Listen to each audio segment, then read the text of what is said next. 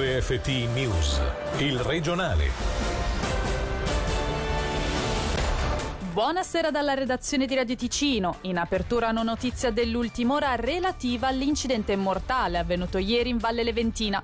La vittima è stata identificata, si tratta di un uomo del Bellinzonese, il servizio di Angelo Chiello. È un 57enne domiciliato nel Bellinzonese, l'uomo trovato senza vita ieri ad Osco e quanto ha comunicato un'ora fa la polizia cantonale dopo aver formalmente identificato la vittima dell'incidente. Stando a quanto emerso finora, mentre è in corso l'inchiesta per fare luce su cosa abbia portato fuori strada strada l'auto guidata dal 57enne, con ogni probabilità la vettura è uscita dal tracciato facendo un volo per circa 400 metri, cappottandosi in una zona impervia proprio in territorio di Osco. Quando sia avvenuto esattamente il fatto ancora non è noto, ciò che si sa è che l'allarme è stato lanciato ieri mattina, poco dopo le 10.30, facendo subito scattare i soccorsi, compreso un elicottero della Rega, però vani, dato che l'uomo era già senza vita a causa delle gravi ferite riportate. Appropriazione indebita e riciclaggio di denaro. Questi capi di imputazione per una contabile dellocarnese che sottrasse un milione di franchi per il suo amore virtuale. La donna è comparsa oggi davanti alla Corte delle Assise Criminali, presieduta dal giudice Marco Villa. Per i dettagli, Federica Ciommiento. La donna arrestata nel 2017 aveva ammesso di aver sottratto in pochi mesi un milione di franchi dalla contabilità e dalla cassa del suo datore di lavoro, proprietario di un garage della regione, inviando la maggior parte di questi fondi a quello che lei definiva un suo innamorato, un africano del Benin residente nella Svizzera francese, conosciuto sui social ma mai incontrato di persona. La donna aveva trattenuto per sé circa 40.000 franchi. Come riporta il CDT online, il procuratore pubblico Pablo Fe, nonostante le abbia dato atto di essere stata abbindolata, ha proposto una pena di tre anni di reclusione, dei quali 18 mesi da espiare e il resto sospeso per due anni.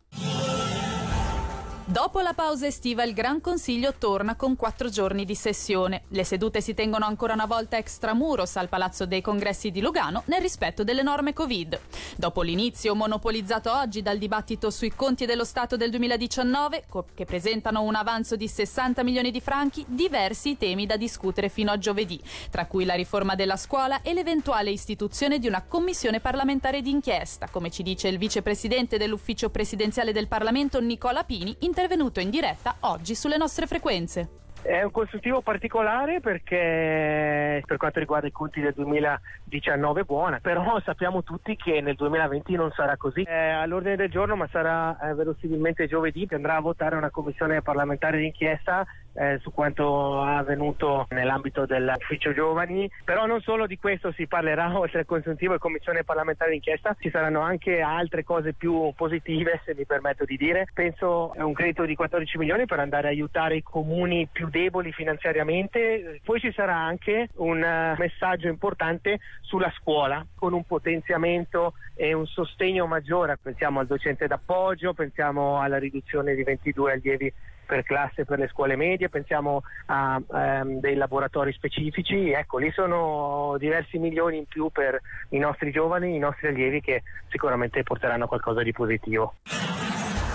Magistratura, alla bocciatura di cinque procuraturi pubblici da parte dell'organo di vigilanza, oggi si è aggiunto l'ok della Commissione Diritti e Giustizia del Gran Consiglio per l'apertura di un nuovo concorso per i procuratori. Sentiamo Selin Lalomia. Dopo il preavviso negativo fornito dal Consiglio della Magistratura in merito a cinque procuratori pubblici bocciati a causa della loro scarsa produttività, mancata autorevolezza e poca celerità, oggi la Commissione Giustizia e Diritti del Gran Consiglio ha deciso di procedere con la pubblicazione su foglio ufficiale di un concorso per nuovi procuratori pubblici. La notizia è giunta al termine della seduta straordinaria durante la quale sono stati ascoltati il procuratore generale Andrea Pagani e il presidente del del Consiglio della Magistratura Werner Balser. I professionisti interessati al concorso avranno 15 giorni di tempo per farsi avanti dal momento della pubblicazione su foglio ufficiale, che secondo la RSI dovrebbe avvenire già domani o al più tardi venerdì. La vecchia Valascia si prepara ad ospitare il pubblico, infatti l'Ambria ha inoltrato il piano di protezione contro il coronavirus alle autorità cantonali. La pista avrà una capienza massima del 40%, del 40% rispetto alla normalità e potrà quindi ospitare 3.100 tifosi. Sentiamo il CEO del club leventinese Nicola Mona intervenuto in diretta sulle nostre frequenze.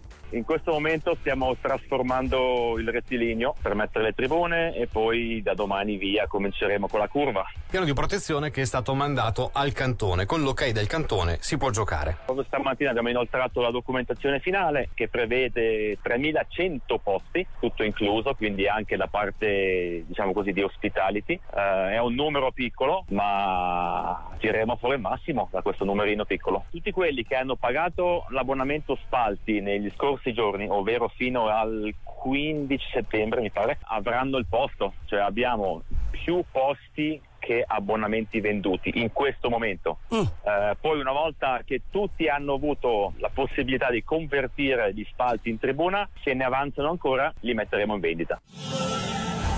Ora le brevi in meno di 60 secondi con Angelo Chiello. 29.000 firme per vietare l'eutanasia di animali da compagnia sani. La petizione verrà consegnata domani al Presidente del Gran Consiglio ticinese, Daniele Caverzasio, come invito ad accogliere l'iniziativa cantonale sul tema. Interessiamoci piuttosto di cosa c'è nelle teste e meno di quanto sta sulle teste. Questa è la risposta della commissione di minoranza del Consiglio Comunale di Locarno alla mozione che vuole vietare l'uso del burkini nelle zone balneari. Il sindacato Sina invita i datori di lavoro a fare il loro dovere per proteggere i dati personali dei loro dipendenti, sempre più a rischio a causa dell'home office. Un intervento immediato dell'autorità è l'appello accorato della Dotta un cane in Ticino e dell'Associazione Tutela e Difesa degli Animali in relazione ad un cane maltrattato da lungo tempo. Stiamo parlando di una piccola maltese presa a calci, sollevata da terra e strattonata violentemente con il guinzaglio. Dopo numerose segnalazioni giunte in polizia, Miriam Castellani, presidentessa di Adotta un cane in Ticino, si è attivata sabato scorso raccogliendo numerose testimonianze e chiedendo al veterinario cantonale di intervenire per togliere la cagnolina dalla dalla padrona, un'anziana dell'Ocarnese. Sentiamo Miriam Castellani, intervenuta in diretta questa mattina sulle nostre frequenze. Parliamo di un maltrattamento fisico e anche proprio esteticamente il cane si presenta molto male ma molto male. Molti hanno scritto già a maggio, giugno, quando era in giro a mezzogiorno, alla una, alle due, anche in bicicletta trascinando il cane. Il guinzaglio è legato a una borsa, il cane è totalmente in mezzo alla strada, con la conseguenza che le macchine spesso e volentieri devono fare frenate brusche. Tra l'altro ha spesso anche zoppie dovute probabilmente al troppo, troppo sforzo fisico e il cagnolino arriva a urinare e defecare nel condominio nei pochi momenti di pausa in cui lei torna a casa a cambiarsi e riparte per altri interminabili chilometri. Abbiamo richiesto chiesto il sequestro immediato. Al caso di maltrattamento anche la polizia ha spesso le mani legate perché o deve vedere le cose di persona, altrimenti anche loro sono obbligati a fare segnalazioni ed è solo in fondo l'ufficio del veterinario cantonale che può dare l'ok per un sequestro. Anche la protezione animali deve ripartire all'ufficio del veterinario cantonale. Abbiamo un sacco di video e materiali, hanno tentato anche di fermarla, diventa molto aggressiva quando incontra qualcuno che ha altri cani, solleva addirittura il cane dal guinzaglio da terra. Rimanendo in tema, poco fa l'associazione ci ha fatto sapere che questo pomeriggio la pratica è andata avanti. Sollecitato dalla Polizia Comunale di Ascona, come ci ha confermato Miriam Castellani, il veterinario cantonale ha fatto sapere che al momento il suo ufficio non può fare niente, ma di aver comunque preso atto della segnalazione e che seguirà una comunicazione per iscritto. E per questa edizione è tutto. Fra poco in Radiogrammi Live parleremo di violenza domestica con il collettivo Io Lotto ogni giorno. Dalla redazione da Gaia Castelli, l'augurio di una buona serata. Il regionale di RFT, il podcast su www.radioticino.com.